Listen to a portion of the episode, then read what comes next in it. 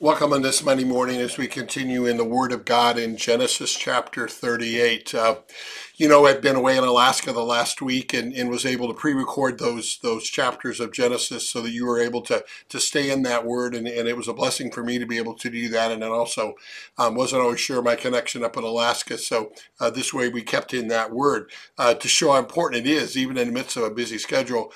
We need to keep in that Word. God continues to speak to us through that Word.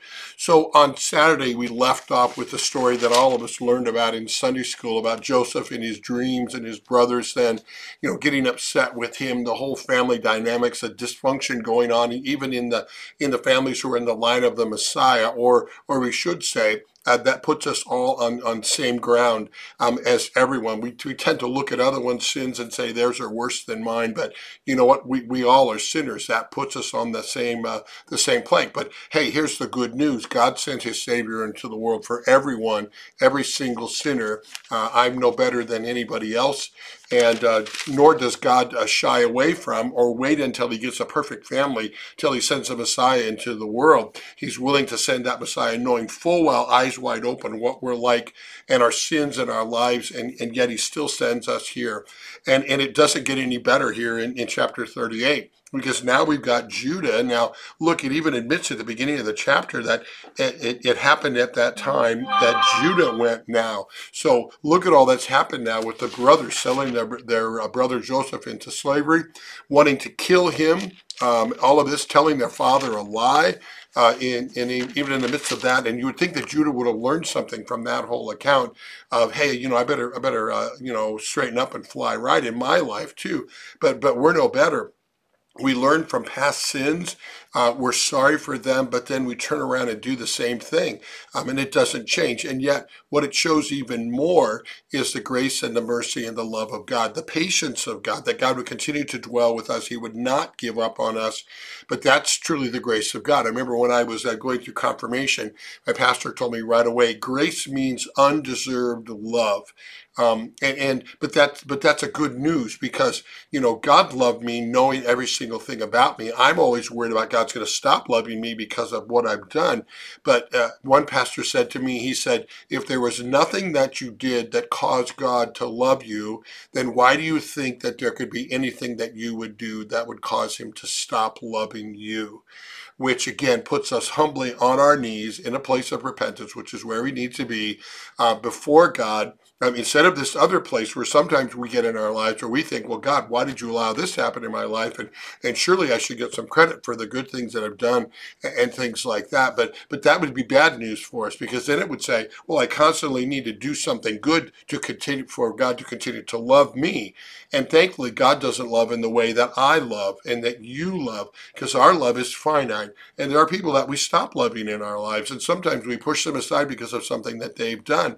And unfortunately, God's not anything like us. He is truly gracious and merciful to us. So here you've got Judah, and may I remind you again, Judah is the line from Jacob, the son of Jacob, that the Messiah is going to come from. And guess who gets mentioned in the genealogy of Jesus in Matthew chapter 1? It's Perez. It's Tamar. Tamar is mentioned in that line. So Jesus comes in the line of sinners to be the Savior of sinners. He comes for sinners.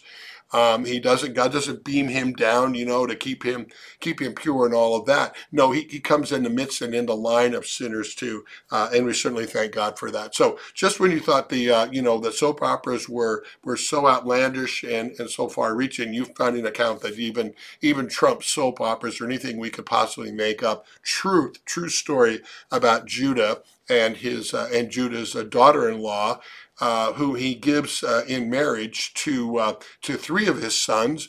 And you see when you read the chapter what all happens there. That kind of reminds us again of this account. Remember when the Sadducees come to Jesus in one of the gospel readings tells us this, and they say, what about a brother, who is married to a woman and then he dies and his next brother marries him, and there's like 7 or 8 of them, whose husband are going to be in heaven? Because they knew this tradition that if my older brother died, I was responsible to marry his widow in order to keep my brother's name and the line of our family alive. So here's verification of that we learn about in the Old Testament, and Jesus tells us about that in the New. But it tells us about how precious family is to God, and the continuation of that family. God established family from the beginning. To Adam and Eve, a man will leave his father and mother and be united to his wife, be fruitful and multiply. But what also reminds us about in this chapter is the power and the impact and the hurt of sexual sins. David's going to learn this down the line.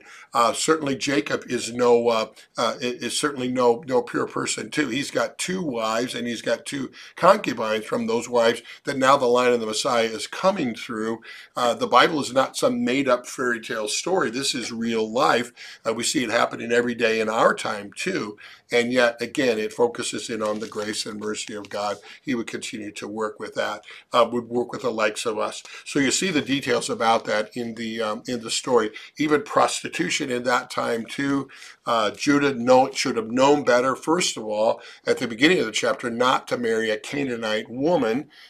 She's going to lead him astray into false gods, but yet Judah is not faithful there.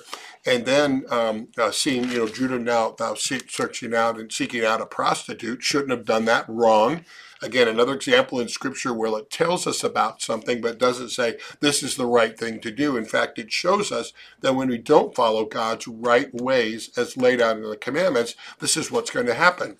And look at the account that happens there, and then it takes us right through to the end of that story too. So you got to follow it close, stay in that word. Yes, it's in Scripture. This is the Bible. This is the history it records for us, but most importantly, the history of the grace and mercy of God. So God bless you as you continue to be in His word.